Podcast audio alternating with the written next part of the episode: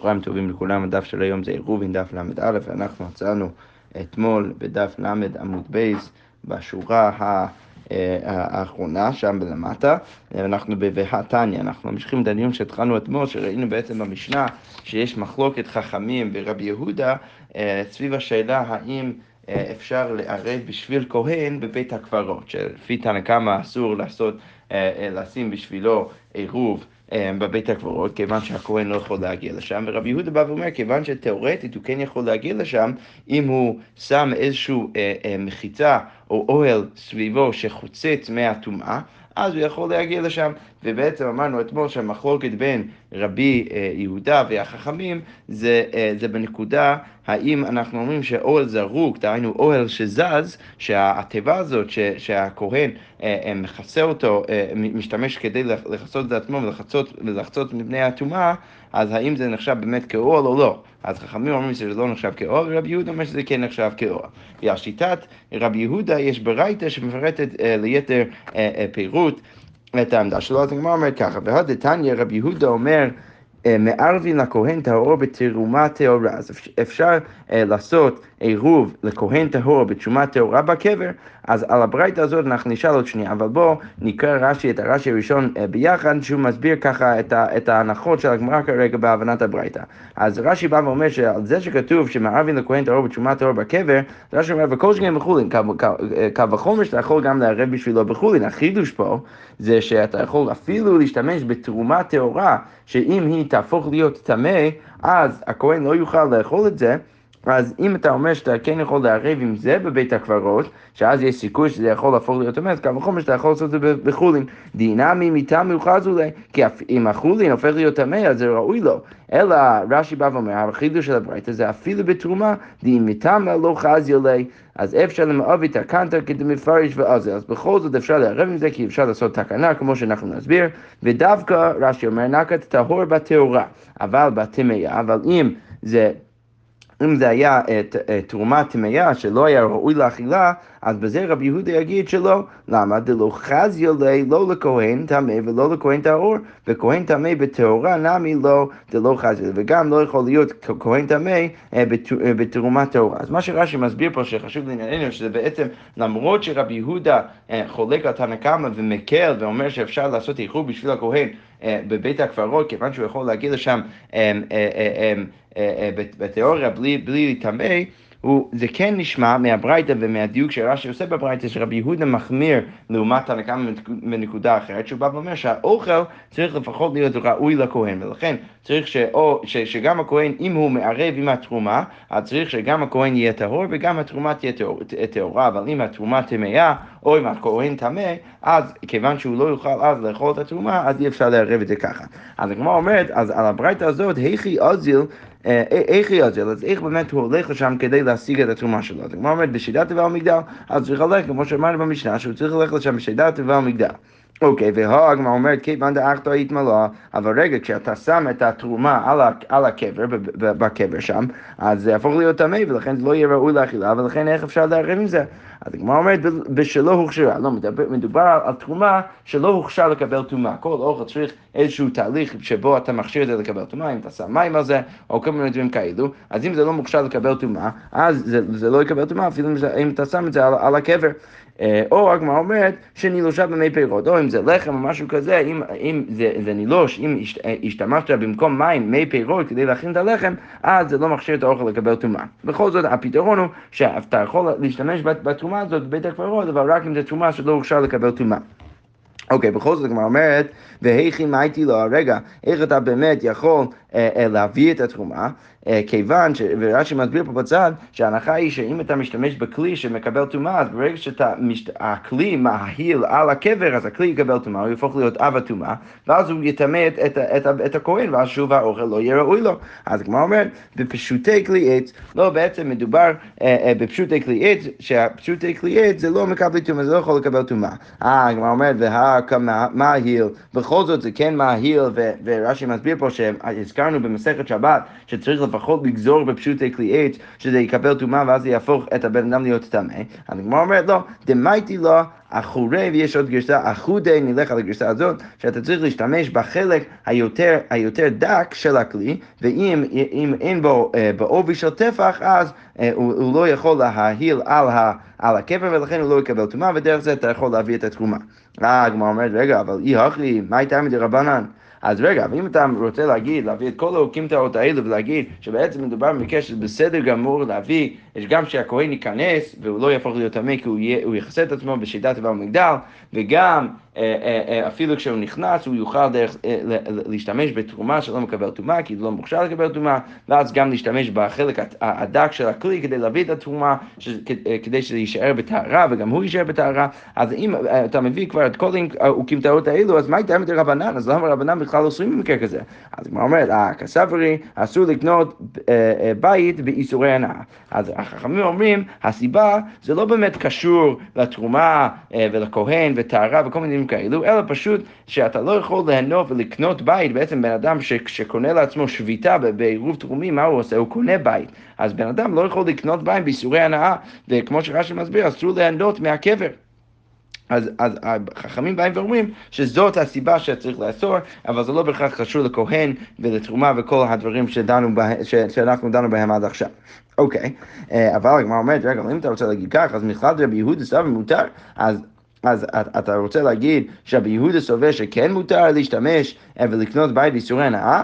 אז הגמרא אומרת לא, רבי יהודה לא סובר שאתה יכול ליהנות אה, מה, מה, מה, מה, מהמקום הזה, אלא הוא פשוט לא סובר שכשאתה קונה עירוב שאתה באמת נהנה. למה? כי רבי יהודה סובר, כסף המצוות, לאו ליהנות ניתנו. שרבי יהודה סובר שכשאתה קונה, אה, כשאתה קונה עירוב, אתה, אתה שובת במקום מסוים בשבת, זה, זה, אז כמו שרש"י מסביר פה, ההנחה היא שאתה יכול לעשות את זה רק אם אתה הולך לדבר מצווה. נגיד אם אתה, יש לך איזה בר מצווה או איזה שמחה אה, אה, בעיר, בעיר שליד, אתה יכול לקנות איזשהו, איזשהו עירוב תחומין באמצע שתי העיר. אחרות כדי שאתה תוכל ללכת לשם בשבת. אבל רק לדבר מצווה, וכיוון שרבי יהודה סובר שמצוות לאו ליהנות ניתנו, שבן אדם לא נהנה כשהוא מקיים מצווה, אז לכן כשהוא קונה לעצמו אה, אה, אה, שביתה בקבר, הוא לא נהנה מזה, ולכן למרות שהוא מסכים שאתה לא יכול ליהנות מבית הקברות, בכל זאת, כשהוא יכול לקנות שם עירוב, כי הוא לא נהנה מזה.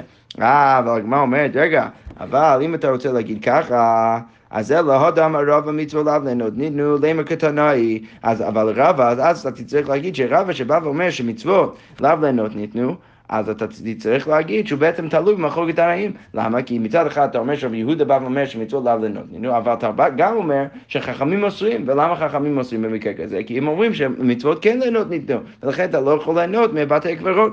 אה, אתה כבר אומר. אה, אה, אה, רגע, סליחה, לא, לא קראתי את זה נכון. דאמר רב לאו לנותנינו, לימה קטנה יאמר לשמטה, אז לכאורה הוא תלוי במחלוקת עניים. לא, הגמרא אומרת, אמר לך רבא, אי סביר לו דאין מערבין אי סביר לו דאין מערבין אלא דבר מצווה, דכולי עם מצווה לא לבנות ניתנו. אז רב בא ואומר, באמת אתה צודק, אם כולם, אתה רוצה להגיד שכולם אומרים שאתה יכול לערב רק דבר מצווה, אז באמת יוצא שיהיה תלוי במחוק תנאים. למה? כי כולם אומרים שאתה באמת עושה מצווה כשאתה שובת מקום אה, בבית הקברות, אתה שובת בבית הקברות, ורבי יהודה מתיר את זה כי הוא אומר שמצוות לאו לנות נינו, וחכמים עושים לכאורה כיוון שמצוות לנות נינו, ולכן אסור לקנות שם מקום בבית הקברות, כי. כי אתה נהנה מזה. אז אם באמת אתה היית רוצה לפרש את זה ככה, אז באמת היית צודק שהאמירה שלי באמת הייתה תלויה במחלוקת עניים. אבל הגמרא אומרת שהרב בא ואומר זה לא ככה, והוכה והוכה מפגי. לא, באמת המחלוקת שלהם זה מר סבר אין מערבין אלא דבר מצווה, ומר סבר מערבין אפילו דבר רשות.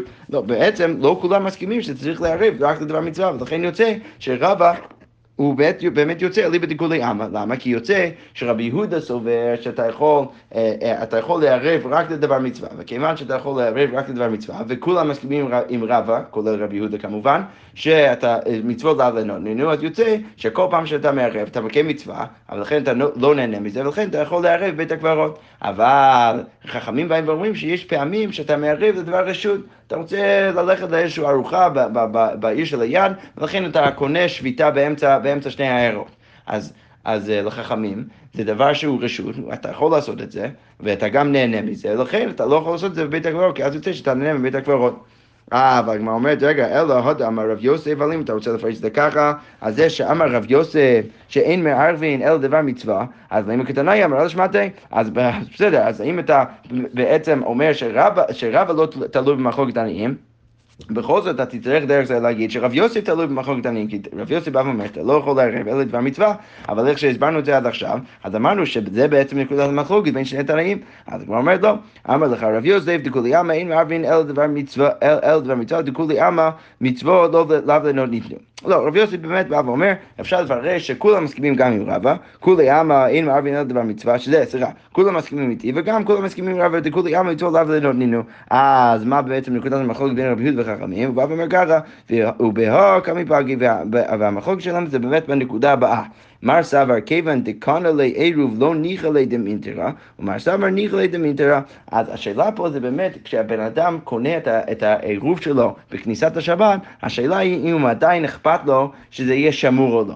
אז אם עדיין יהיה אכפת לו שיהיה שמור, אז יוצא שהוא באמת נהנה מהמקום שבו הוא שם את העירוב. לכן חכמים שסוברים שהוא כן עדיין אכפת לו, אז הם באים ואומרים שהבן אדם הזה נהנה מהמקום ש, ששומר בשבילו את העירוב, מהקבר, ולכן אסור לערב בקבר. אבל לרבי יהודה שבא ואומר שהוא לא נהנה, לא אכפת לו, אז עדיין אפשר אה, אה, אה, ליהנות, אה, לקנות את העירוב בקבר. וכמו שהגמרא אומרת, מר סבר כיוון דקנו לעירוב לא ניחא לי דמיטרה, מר סבר ניחא לי דמיטרה, דייצרי רכי לי, והחכמים אומרים שעדיין נוח לו שזה יהיה שמור, כיוון שאם הוא צריך את זה, אז הוא ילך ויאכל את זה, ולכן ברור שהוא רוצה שזה יהיה שמור, ולכן אה, אה, הם באים ואומרים שאפשר באמת, אה, סליחה, שאי אפשר לערב בבית הקברות, כי אז יוצא שהוא נהנה מבית הקברות. אוקיי. עכשיו אנחנו נמשיך עם המשנה הבאה, המשנה אומרת ככה, מערבים בדמאי, אז אפשר להשתמש בדמאי לעשות עירוב תחומין, ש... שדמאי זה תבואה שהזכרנו גם בעבר, שזה תבואה שמגיעה מעם הארץ, שאתה לא בטוח אם הוא הפריש מזה תרומות ומעשרות, בכל זאת אפשר להשתמש בזה לעירוב. וגם מעשה ראשון שנתלה תרומתו, אז המעשה ראשון, בדרך כלל בן אדם, אם יש לו תבואה, אז הוא צריך להפריש כמה דברים מה, מהתבואה שלו, צריך להפריש תרומה גדולה, ואנחנו ניכנס לזה גם בעמוד ב', הוא צריך להפריש מזה תרומה גדולה ולהביא את זה לכהן, ואז הוא צריך להפריש מעשה ראשון ולהביא את זה ללוי, שזה עשירית מהתבואה שלו. ועל ועל המעשר שהוא מביא ללוי, הלוי צריך לפרוש מה שנקרא תרומת המעשר, שזה עשירית מהמעשר שהוא מקבל מישראל, אז הוא צריך להביא את זה לכהן. אז פה כתוב שאתה יכול להשתמש, להשתמש במעשר ראשון שנצלה תרומתו אה, ולהביא, ולהשתמש בזה בתור עירוב, כי באמת, באמת תיקנת את זה דרך זה שלקחת ממנו את תרומת המעשר. וגם במעשר שני והקדש שנפדו, שמעשר שני זה אוכל שאתה צריך לאכול בירושלים, ואם יש, יש לך הרבה אוכל, אתה לא רוצה להביא את זה לירושלים, אתה יכול לפדות את זה על כסף, אה, ואז להביא את זה לירושלים. אז אם יש לך מעשר שני וגם הקדש שנפדו, אתה יכול להשתמש בכסף, סליחה, באוכל הזה לעירוב. וגם כתוב פה והכהנים בחלה, שהכהנים יכולים לערב בחלה, אבל לא בטבל אי אפשר אה, לערב בטבל, ולא במעשר ראשון שלא ניתן תרומתו, אה, ולא במעשר שני והקדש שלא נפדו.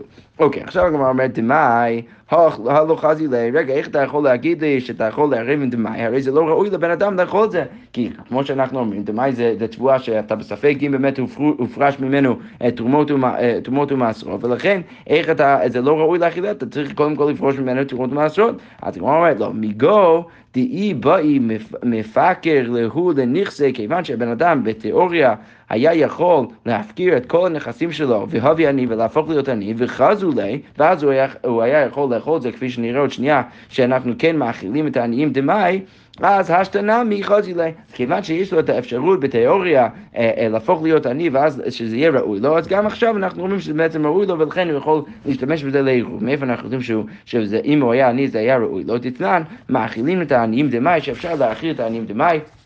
ואת האכסניה דמאי, שרש"י אומר אכסניה זה חיילות מלכי ישראל שמטילים אותן על בני העיר לזונן, שזה האחריות של בני העיר להביא להם אוכל, אז, אז אפשר להביא להם את הדמאי. אז לכן אנחנו רואים ש, שאני יכול לאכול דמאי, מה שחשוב לענייננו זה הנקודה הזאת, ולכן כיוון שבן אדם יש לו את האפשרות בתיאוריה לעשות את זה, אז אנחנו אומרים שיכול גם להשתמש בזה לעירוב. ועכשיו אנחנו נראה וריאציה אחרת, אמר רב הונא, תנא, אה, אה, כתוב בברייתא, בית שמאי אומרים אין מאכילים את העניים דמאי, ובית הלל אומרים מאכילים את העניים דמאי. אוקיי, אז אמרנו גם במשנה, זה מה שראשון שנתלה תרומתו, אתה יכול לערב עם זה. אז הגמרא אומרת, פשיטא, רגע, זה ברור.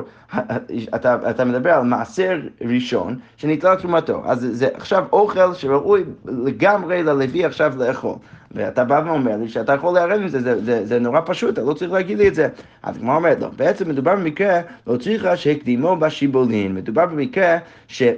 הלוי, או הישראל הביא ללוי את המעשר שלו לפני, שזה עוד היה בשלב של השיבולים, שלב מאוד מאוד מוקדם של התרומה, והוא הביא את זה ללוי. ונטלה ממנו תרומת מעשר ולא נטלה ממנו תרומה גדולה. אז מה קרה? אז למרות שבדרך כלל בן אדם, ישראל, ש, שיש לו תבואה, אז הוא צריך גם, הוא, הוא צריך לפרוש מהתבואה שלו אה, בשלבים, והשלב הראשון שהוא צריך בדרך כלל לעשות זה לפרוש ממנו תרומה גדולה, להביא את זה לכהן. זה הדבר שכתוב בו ראשית, ולכן צריך להביא את זה קודם כל לכהן, ואז להביא את המעשר ללוי. מה קורה אבל, אם זה היה בשלב מאוד מאוד מוקדם בשיבולים, והוא הביא במקום לפרוש בהתחלה את התרומה הגדולה, הוא הביא את המעשר ללוי. ועל זה הלוי לקח אה, והפריש מעשר, אה, אה, תרומת המעשר, והביא את זה לכהן. אבל מה קרה? בעיקרון על תבואה של ישראל מביא ללוי אם הוא עשה את זה לפני שהוא הפריש ממנו תרומה גדולה, אז לכאורה היינו חושבים שצריך לפרוש מהתבואה הזאת לא רק תרומת המעשר, אלא גם תרומה גדולה. כי בדרך כלל מה קורה? הישראל קודם כל מפריש תרומה גדולה, ואז הוא מביא מעשר ללוי. אז התבואה שהוא מביא ללוי, זה תבואה שכבר הופרש ממנו תרומה גדולה. אבל אם הוא עוד לא הפריש את התרומה הגדולה, אז לכאורה הלוי צריך לפרוש לא רק את תרומת המעשר, אלא גם תרומה גדולה. אבל, ולכן החידוש שאנחנו אומרים של המשנה שלנו שאומרת שאתה יכול להשתמש אה, במעשר שהופרש ממנו תשומת המעשר, זה, זה, אה, זה מדבר על מקרה ש... שהכל זה קרה לפני שהוא הפריש ממנו תשומה גדולה, ובכל זאת אנחנו אומרים שאפשר להשתמש בזה. כי היינו חושבים אולי שעד שאתה מפריש ממנו תשומה גדולה, אתה לא יכול להשתמש בזה. לא, חידוש הוא שכל עוד, אה, עוד הפרשת תשומת המעשר, למרות שלא עוד לא הפרשת תשומה גדולה, זה בכל זאת יהיה בסדר גמור להשתמש בזה בעירוב. כמו שהגמרא אומרת עכשיו. הוא כדרבי אבא סליחה, רבי אבאו אמר ריש לקיש, כמו שרבי אבאו אמר בשם ריש לקיש, דאמר רבי אבאו אמר ריש לקיש, מעשר ראשון שהקדימו בשיבולין פטור מתרומה גדולה. אז אם יש מעשר ראשון שהקדימו בשיבולין, בדיוק המקרה שלנו, זה פטור, זה בכלל פטור מתרומה גדולה. שנאמר, והרימות ממנו תרומת השם, מעשר מן המעשר, כי כתוב אצל תרומת המעשר, שהלוי צריך להרים מעשר מן המעשר ולהביא את זה לכהן. אז הגמרא אומרת, מעשר מן המעשר, אמרתי לך, אז דווקא צריך להיות מעשר מן המעשר, דהיינו תרומת המעשר, אבל ולא תרומה גדולה, ותרומת מעשר מן המעשר לא צריך להיות גם תרומה גדולה וגם מעשר מן המעשר, אלא רק מעשר מן המעשר. ולכן אנחנו רואים ש, שזה בכלל פטור מתרומה גדולה, לכן החידוש של המשנה שלנו זה להגיד לנו בדיוק את החידוש הזה, למרות שלא הופרש מזה תרומה גדולה, בכל זאת זה ראוי עכשיו ללוי, ולכן הוא יכול להשתמש בזה לעירוב תחומים. אוקיי, הגמרא אומרת, רגע, אבל אמר לי רב פאבה לאביי, רגע, אבל אם, אתה כבר דורש את הפסוק ככה, שאין סיכוי שאתה יכול, שאצל לוי יכול להיות חייב לפרוש גם תרומה גדולה וגם תרומת המעשר מהתבואה שהוא מקבל מישראל, אז יוכי אפילו הקדימו בקרים נמי, אז אפילו אם... Uh, בשלב יותר מאוחר, שזה כבר, שכל תבואה כבר באוצר ובגורן של ה... של ישראל, ואפילו אם זה בשלב כל כך מאוחר, והוא הביא קודם כל, לפני שהוא מפריש ממנו תרומה גדולה, הוא מביא מעשר ללוי, והוא מפריש ממנו תרומת המעשר, אז לכאורה מהדרשה שלך בפסוק, אז היית צריך להגיד שגם במקרה כזה זה היה פטור מתרומה גדולה. אז למה אתה בא ואומר שזה רק במקרה שכל התהליך הזה התחיל בשלב הרבה יותר מוקדם, כשזה עוד היה בשיבולים? תגיד אותו דבר כשזה היה בגורן. אז הגמרא אומרת, אמר לי עליך, אמר קרא, מכל מעשרותיכם תרימו את כל תרומת השם. אה, אה, שכתוב שם, מכל מעשרותיכם תרימו את כל תרומת השם, ששם משמע בפסוק דווקא, ש... שאפילו מהמעשר צריך לפרוש ממנו את כל תרומת השם, אז דהיינו גם תרומת המעשר וגם uh, תרומה גדולה. אז מה אומרת, רגע, מה ראית?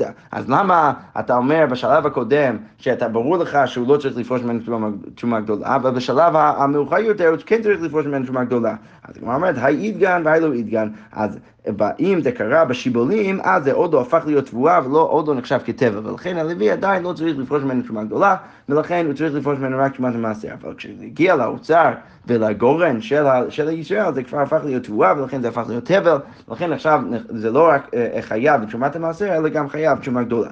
אוקיי.